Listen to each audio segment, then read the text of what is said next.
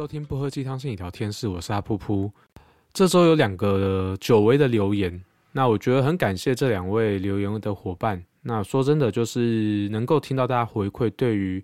一个很业余的创作者来讲，我觉得是一个还蛮大的支持。然后也很欢迎，就是如果任何有想要留言或者有任何事情想要交流的话，欢迎使用呃 Podcast 的留言功能，或者是 Facebook 的留言功能。那这边我看到一定会回，然后不管是温暖的、温馨的，或者是有一些批评指教，我觉得这件事情都是好的。然后我觉得来分享一下这两位留言好了。就是第一位留言，他说听到整个世代世袭了没有被爱过，所以后代也常有自卑感。我也有同样的感觉，很开心这集 Podcast 用全面和有逻辑的方式说出我自己的期待，自己对后代保持欣赏且互相沟通的状态。那另外一位留言是很温暖的一集，感觉到迷茫的时候会重复听。最后电影金句很值得笔记，有机会要去看看这部老电影。那是真的有种感谢这两位留言，然后我也觉得有点被暖到，因为说真的，我自己觉得开启那个系列，就是这个主题，就是还来不及跟个案讲的话，这一块其实就真的是帮助我自己完成这些治疗里面，就是可能有一些话来不及讲，或者是个人还没有准备收，评估可能还不太适合讲的话。可是我自己觉得，其实我们每个人都是这个社会的一个缩影跟抽样，我们自己遇到的问题，其实别人可能 也, 也在以不同的形式，我们是很有共鸣的，我们都同样在面对这些相关的议题。那我自己觉得，以现在来讲，应该说最近在准备的一些课程跟主题，其实也还蛮多跟这个有关的。就是大家想想看，为什么会那么大量的使用交交友平台，或者是我们自己在职场上、在人际关系里面，为什么那么焦虑、那么在意别人的一一颦一笑、所有的反应？这其实就是我们本身对于自己的存在，或者是我们对自己是否是被爱的这件事情，其实有很多的彷徨跟质疑。不过说真的，就是就像是上一集的标题，我们都是值得被爱的。那也很感谢这两位网友的回馈，然后也希望你们在生活中可以慢慢的找到那个被爱的感觉，同时也把这个被爱的感觉传递出去。我觉得我们很难去再影响我们的上一代做些什么，很多东西其实在我们很早年的时候就已经根深蒂固了。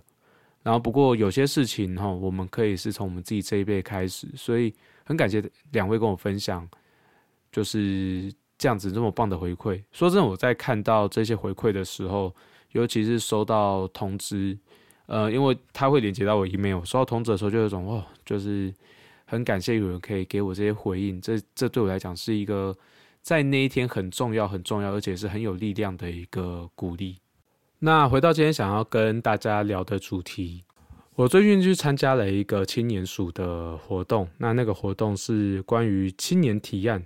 那原本我以为啦，就是那个主题应该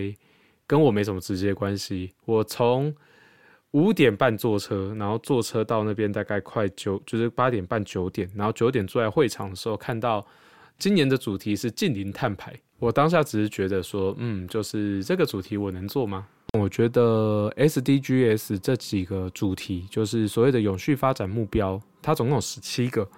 那认真讲一件事情，我觉得永续发展跟近邻碳排，就是所谓的环境议题呢，这个是一个非常非常重要，也是关于人类能够能能不能够继续永续活下去的一个很重要的主题。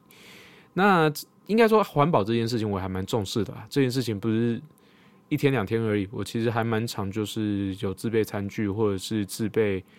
自备就是就是碗的习惯，一时忘记那个叫什么了，就是呃那叫什么？就是会自备环保餐盒的习惯。我自己觉得啦，就是环保是一个还蛮自然科学的主题。那我本身的领域是社会科学，我自己也还蛮好奇，坐在现场我到底能够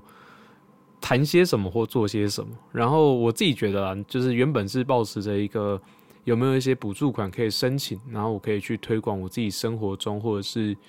呃协会期待可以去推的一些方案。然后当他做下去的时候，我其实心里面一凉。我觉得今年应该跟我没什么关系，然后我可能就是今年就是就是看各方神仙表演，那我觉得就是也很难得啦，就是可以跟很多的学生，就是大家问我说，哎，你是学生还是哪所学校的？然后说，嗯、呃，我已经出社会了，我三十几岁了。大家就觉得，哦，你看起来还很年轻啊。我先讲，我觉得这是唯心之论，因为我过往大部分就只有早餐店还会叫我帅哥而已。所以，谢谢谢谢那位同学，哦、我们我诚心的接受，我觉得这是一件很很棒很棒的增强。有的时候觉得就是夸奖这件事情肤浅一点，我也觉得那种肤浅的快乐还蛮重要的。好，离题了。那我自己觉得啦，就是那个时候觉得，哎，这一题我应该是知道怎么作答，可是以我的专业能聊吗？然后我自己觉得啦，就是有一种就是抱持着一个好，我今天就是来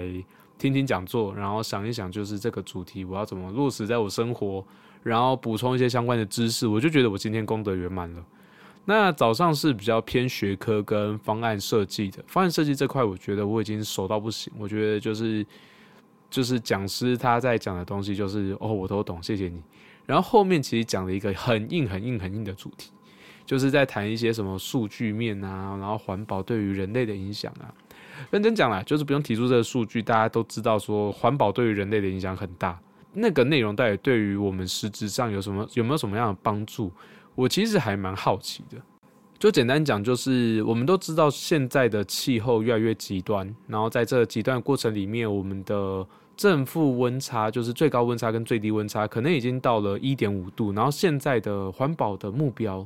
就是我们要控制在这个 一点五 度之内。如果上升到那个 差, 差距到了三度以上的话，可能会有对环境来讲会有很严重严重的后果。对，以上我们都知道，那我们也都理解。那我也知道台湾人相较之下是比各国还要更重视环保的，光是看那个资源回收的，就是的密集程度跟就是实践程度来讲的话，台湾其实是一个重视环保的国家啦，相较于其他国家来讲。那说句实在话，那就这个这一题我们到底能够做些什么，然后提供那些数据，我觉得如果说是要做这议题的话，有那些 background 我觉得挺好的。可是在那个当下，我其实就会有一种说，嗯，就是这一场应该是给很多的呃青年哦，就是不管是社会青年还是学生青年，就是未来可能他们在想想想一些方案，或者是在推一些就是 S D Gs 的主题的时候，它可以是一个 background， 我觉得挺好的。可是这件事情到底跟我有什么关系啊、哦？我本身是心理师，那我觉得对我来讲，我做最环保的事情就是。我在吃午餐的时候，我是自备我的餐盒，然后我在离开家的时候，我都会把所有 电, 电器的电源关掉，然后我会拔插头，虽然有时候会忘记，不过这个就会觉得是 OK， 这是我的就是能能涉略的范围。那除此之外呢，我到底还能做些什么？那我觉得最有意思的大概是下午这个主题，下午的时候的这个主题，下午的时候就是。就是反正就是让大家去练习带讨论这件事情，然后开玩笑带讨论呢，啊就不啊不就是带一个焦点团体嘛？我自己很熟，我就是那一趴，我自己觉得我带的挺顺的啦。然后到后面我还蛮知道怎么做发散跟聚焦，发散跟聚焦。那那个练习就是有一种就是信手拈来，我自己玩的蛮开心的。可是说句实在话，就是那个时候我其实就开始去思考跟反思的一件事情，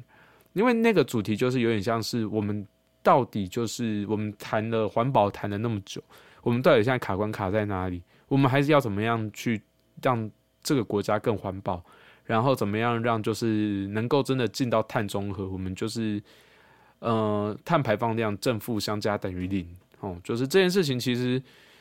我觉得有还蛮多反思的。就是那个时候我就在想说，到底为什么人们？就是如果说大家都是知道环保这件事情是尤其重要的，那到底少了些什么？我觉得这个东西可能就不是只有呃所谓的政令宣导而已。就算谈政令宣导，它也是跟我们要怎么扣紧民众的需求跟民众的意识这件事情是有所关联的。所以这个东西就是我就看到的一个东西，就是心理学其实有好多东西可以谈。那我觉得第一个主题齁，我自己的想象一个很核心的东西就是，我不知道大家有没有类似的感觉，就是我们好担心家里面的东西会不够用，我们好担心接下来会有一些危险的事情发生，所以我们在家里面囤积了呃各式各样的物资。就像是我看过有一位长辈，他家齁就是不夸张，打开柜子大概有三十几盒肥皂盒，然后里面都装满了各式各样的肥皂。先讲他没有在收集，他就纯粹是担心说，就是就是那个库存量不够，如果临时没有肥皂的话，他该怎么办？那可是我们也知道，就是一块肥皂可以用很久。那它真的没了，那你去在你你你用一块买一块，其实也不会怎么样，因为它快没了，你可以很清楚的知道，就是接下来你该去买一块新的肥皂了。那就是你要累积到那种十几、二十块、二三十块的肥皂这件事情，其实这个东西就是一个还蛮常提到的一个心理学现象，叫做就是囤积囤积症。我们不要用"症"这个字，就是我就是囤积的这个习惯，它本身是源自于我们对于未来的生活有很多不安跟焦虑。它其实是有点偏那种强迫症的感觉。那就是那些强迫行为，它背后其实就是有一种，就是有一个很危险的情境，我们必须要做什么事情，这个东西才有办法消除。那举个例子来讲好了，就是我看过有些长辈，那这些长辈呢，就是他们很喜欢做一件事情，就是他们喜欢去菜市场或超级市场买一大堆的食物，新鲜的，然后把这个食物带回来之后放到冷冻库里面，然后再冰一个月，然后 可, 可能更久。然后就他知道，就是他可以保存的很久，他可能还是维持在一个可食用的状况下。那这个东西呢，就是等到时间到了之后，他再把它拿出来煮。这么做其实没什么大问题啦，就是认真讲一件事情，就是东西还可以吃，然后就是可能有些食品安全、食品安全的疑虑。然后最主要，我觉得可以去谈的一件事情就是，他其实就是把他的电费，他因为囤积这件事情，他把电费浪费掉了，然后他把食物的新鲜浪费掉了，然后甚至如果说不幸这个食物腐败的话，他可能会释放出一些温室气体。那这件事情其实就会是有一个很核心的议题，就是他到底在焦虑些什么，他到底在烦恼些什么？为什么他好像很怕未来会有一些很不安的状况？他需要去把这些东西囤起来。那这个东西的结果，最终除了造成浪费之外，它也有可能就是去增加，就是整个环境的负担。因为其实说真的，就是如果说我们的食物或者是我们所需要的物资，我们在这个过程里面不要有过于过多的囤积，或者是过多的，呃，就是过多的浪费的话，说真的，就是其实我们能够去降低的碳排放量，可能就已经很惊人了。也邀请大家想想看，就是我们自己在生活中有没有什么时候我们在焦虑、紧张或者是不知所措的时候，我们可能在做一些很 minor、很细微的浪费。呃，举例来讲好了，我自己还蛮清楚知道，就是当我紧张的时候，我会不断的擤鼻涕、抽卫生纸，因为我很怕就是等一下卡痰或卡鼻涕之类的。那这个东西就是我自己在焦虑的时候，我可能会做的事情。可是通常我们在焦虑这些事情的时候，大部分啦，有时候我们是呃真的知道这个东西是有一些风险，我们这紧张是为了解决问题，这件事情是好的。我觉得如果说就是我们是意识到有一个很明确的威胁，有一个很客观存在的事实，它是有威胁的，它是让我们觉得有一些恐惧、有些紧张、有些焦虑。那在这种状况下呢，我觉得我们可以扪心自问一下，我们的恐惧跟紧张跟我们的焦虑，它到底是在带着我们解决问题，还是它其实是会让这些问题变得更一团糟？我们可以想象一下一个情境吼，就是我们好怕好怕未来可能，就以台湾来讲的话，可能我们好怕好怕未来会发生地震，所以我们好像很不自觉的想要在家里面多放一些东西，想要多拉一些人，想要多去囤积一些可能可以让我们活下去的物资。这个东西如果说这个地震就是最近频繁发生，或者是大家可能过去曾经有过类似的经验，我觉得囤积这件事，我觉得去准备这些东西是无可厚非。可是说句实在话，这个东西真的会发生的几率，其实说真的不高。然后我们要囤积多少程度的东西，我们要准备多少程度的物资是合理的。那这个东西如果说我们是在一个有意识的范围下进行的话，可能就是一个背包，就是里面有就是矿泉水，里面有食物，里面有一些干粮。那可是如果说是一个已经陷入到恐慌、紧张跟焦虑的人的话，他可能会想尽办法在每个房间的各个角落通贴满各式各样的胶带，然后贴满各式各样的背包。那这些东西就是以方便他在未来的任何时间点，他可以有这些东西可以续命。那这个东西说一句实在话，它就是一个潜在的浪费。那我自己就是发现一件事情，就是当我们有意识或无意识的在做一些很像是在浪费的行为，或者是有点像是因应强迫的情绪而有的这些行为，它通常都会有一点点就是我们背后的一些就是神经质焦虑在。那这个主题就会变成是我们可以去谈的，我们要怎么去面对我们自己心里面的焦虑，心里面的恐慌。那如果说我们这些情绪小一点点，或者是我们能够跟他相处的好一点点，那会不会这些不必要浪费它就会变小了？我觉得这是一个很有趣的假设。那这个假设我觉得会是一个很有很有很有尝试性的一个东西。那个时候我就觉得说，嗯，我可以这样发想看看。我觉得这件事情是好玩的，我们来做做看。就是我们来谈断舍离，我们来谈焦虑，我们才来谈我们要怎么透过安放自己的情绪，能够让就是我们的状态能够好一点，然后我们可以去避免，就是我们去囤放一些不必要的一些物资，然后让我们好像就是看起来安全，可实际上对于现况可能没有什么太多太大的帮忙。那另外一个点就是，我觉得会是一个果啦，它会是偏政策面的，因为其实目前据我所知，就是把环境跟气候和心理健康连在一起的国家，我那时候查网络好像大概只有九个国家有这样子的意识而已。其实认真讲一件事情，就是我知道就是有些心理师可能没有那么同意这个看法。可我自己在蛮多的大数据的，就是相关的资料上面看到，有一就是基本上就是如果是春天或秋天这种季节转换之际，之所以会对我们的心理状态有那么大的影响，其实我自己也理解啦，就是有一块会是跟我们其实会还蛮仰赖我们身边的环境、周边天气所带给我们的稳定感跟安全感。然后另外一件事情就是气候变化这件事情对我们自己的生理，也就是我们的一些举例来讲，像打喷嚏啊、咳嗽啊之类的，这些身体的症状其实也会带给我们很多的不安。那这件事情也会间接的影响到就是我们的心理健康这件事情。其实生理跟心理本来一直以来都是互为因果，那这件事情本来就是交互而来的。那季节转换这件事情会还蛮凸显这件事情，就是生理跟心理是互相影响这件事。那大家想象一下、哦、现在的春秋 maybe 就是可能像最近就是温度有掉嘛，可能一下二十五、二十六度，然后一下团掉到十八、十九度。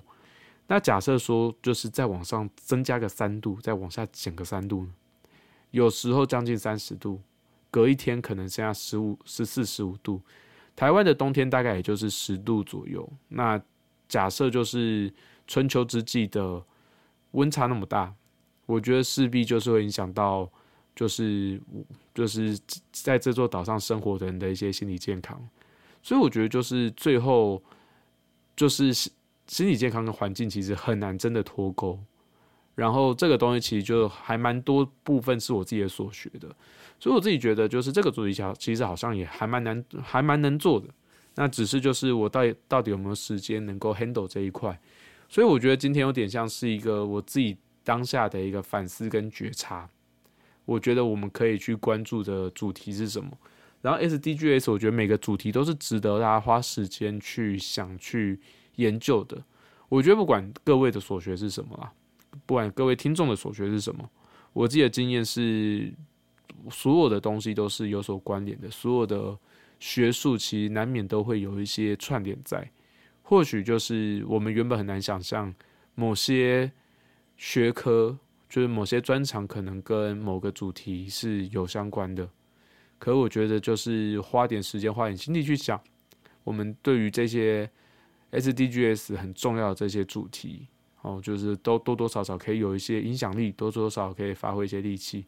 我还蛮希望我能做这件事情的，我就会跟大家分享一下我觉得可以玩的东西。第一个大概就会是很典型的，就是我们要怎么面对焦虑情绪跟烦躁情绪，避免我们大量购物，然后避免我们增加买太多的一些铺张浪费的东西。另外一个就是每一个东西每个物品其实都是跟我们有感情的，那要断舍离这件事情本身就不容易，那我们去其实是可以帮我们就是生活中很多我们很难忘的物品，我们把它故事好好写下来。我们有一个物品故事工作坊，然后我们在讲这些故事的同时，我们可以去邀请大家去想有哪些东西我们是真的用不到，我们对它来讲只有回忆，我们可以把它转给接下来可能更有需要的人，或者是愿意承接这个故事的人，然后让这些物品可以去到它该去的地方。那这是第二个我觉得可以玩的主题。第三个我觉得是我自己觉得更更更脑洞大开，因为那天我们在聊到一个主题，就是好像大家都很期待说我们能够去拿一些环保餐具，拿一些环保杯，这件事情还蛮仰赖就是店家或者是政府的一些补贴。就举例来讲，现在环保杯买饮料的话是折五块嘛，那会不会有一天拿环保餐盒大家可以折个十块折个五块，那这个东西会不会对大家有帮忙？我觉得会有，以长期来看或短期来看都多少会有一点，因为那个成本确实省下来了，然后麻烦没有变多，然后这件事情慢慢变成习惯，我觉得我猜这种做法会是有帮忙的。可是大家去想一件事情，就是那种就是乐扣乐扣啊，那些环保的餐盘跟碗都拖推了多少年了，就是真的会用自己的就是就是那个用自己的餐盒去装装食物的人，就是到底现在比例有多少？我可能也没看过数据，所以我自己的观察是不多。那我们要怎么样让它变成是一个可行的？你就自己想想看，就是大家买饮料的时候，他大家会自带杯还是外带杯，哪个比例比较高？我们要怎么样让这个东西的比例更高一点？我觉得现在用环保杯的人比例是变高了。我觉得除了补贴之外，还有另外一个就是大家发现，就是环保杯有另外一个用途，就是我们也可以把它拿来装我们平常的水，它就是一个我们日常所需要的容器。然后这几年其实也很多很酷的环保杯慢慢在出来，它可能有保温功能，或者是它花纹很吸引人，或者是它是某个很大的咖啡厂排出的。那我觉得这件事情都是还蛮有趣的诱因。可我自己在想一件事情，我们要怎么样让餐盒有类似的效应？只有补贴对于就是大家到底来讲帮忙到哪里？我觉得有另外一个点是我觉得可以去玩的，就是我们有没有办法让餐盒变成是一个很潮流很时尚的单品。我觉得这个东西就会是从众效应，当所有人手上都拿个很酷的东西，像是星巴克，我们星巴克的那个 logo 朝外，在大概十年前这是一个非常非常潮流的单品。那有没有可能就是我们可以找到类似的策略或者类似的方式去设计一个很酷很酷的环保餐盒或环保餐具，让大家觉得就是就是没有拿就是逊啊，没有拿就是不够潮。那会不会就是这件事情就可以有些后续效应？就举例来讲好了，这这这件事情让我想到就是我们我前阵子看了就是关于我跟家人变成鬼的那件事，我觉得它里面就有一个很酷的点啊，它就是把使用环保餐盒这个东西融入到这部电影里面，然后这确实是一件很值得关注跟很重要的事情。那我觉得就是这个或许是一个还蛮有趣的契机，就是我觉得就是使用环保餐盒，我觉得就注重环保是一件很棒的事情，它是一件很潮流的事情，它是一件很很方便，然后甚至是不会带来困扰，可是我可以因此而有更多的呃魅力，更多的吸引力，它就是一个很潮流的代表。有没有可能发展到这个余地啊？我觉得这这这个东西就是让我有点脑洞大开，会不会有一天，当我拿着就是便当盒的袋子，然后跟我便当盒走出去，我是整条街最 fashion 最酷的人，就好像当年我拿着星巴克的咖啡杯，然后那个美人鱼的图腾朝外，然后我是就是我我基本上就是我觉得我今天酷毙。我觉得我今天是一个非常具有代表性的一个穿着，我今天穿着其实是有一定的品味的。我们有没有办法去做出一个很有品味的环保餐具系列？我觉得这个东西是一个可以玩的点。那这个东西其实就会是往焦点访谈或者是呃行销啊，或者是商品设计这一块，我觉得它会是一个还蛮整合的东西。我觉得就是心理学可以玩的东西，我目前想到的这三个。可是我觉得未来可能就是大家可能会有不同的策略，然后我也相信我们各式各样的专业都对于各式各样的主题，我们都会有一些很意想不到的应用。我觉得这个东西就是会有一句话叫做就是万法不离其宗啦。我们其实就是所学的东西大部分齁大部分我们不讲说就是哪些工作可能有一些反人类的意图，应该是没有啦。其实我们所学的专业大部分都是立基在我们只要努力，我们只要好好的发挥我们的专业，对于人类的未来进程是好的。那我觉得就是我们这些所学势必我们只要好好的去发想，我们好好的去发挥创意，好好的去激荡，我们可能都可以去发展一些很独创的东西。那这个东西我其实会还蛮想试着去实践看看的，可是就是呃，这方案在方案截止日期在即，我自己也在量力而为，我在调整自己的工作量当中。不过我觉得这是很有趣的经验，所以跟大家分享。感谢你的收听。那我们现在固定会穿插一些就是比较偏认知的，比较偏学术的。然后比较偏那种闲聊型，今天是闲聊型啦、啊。然后可能还会有一些未来就是比较走感性路线的。我觉得其实在生活中就是抒情跟叙事跟记叙它都需要有一些调和啦。那我自己是本身是一个比较偏理性的人，然后我也有感性的一面。然后也希望就是我们在各式各样的主题里面可以去有更多的交流，然后也希望能够让彼此能够都可以在这样子的互动里面有一些满足，有一些需求被照顾到，这个会是这个台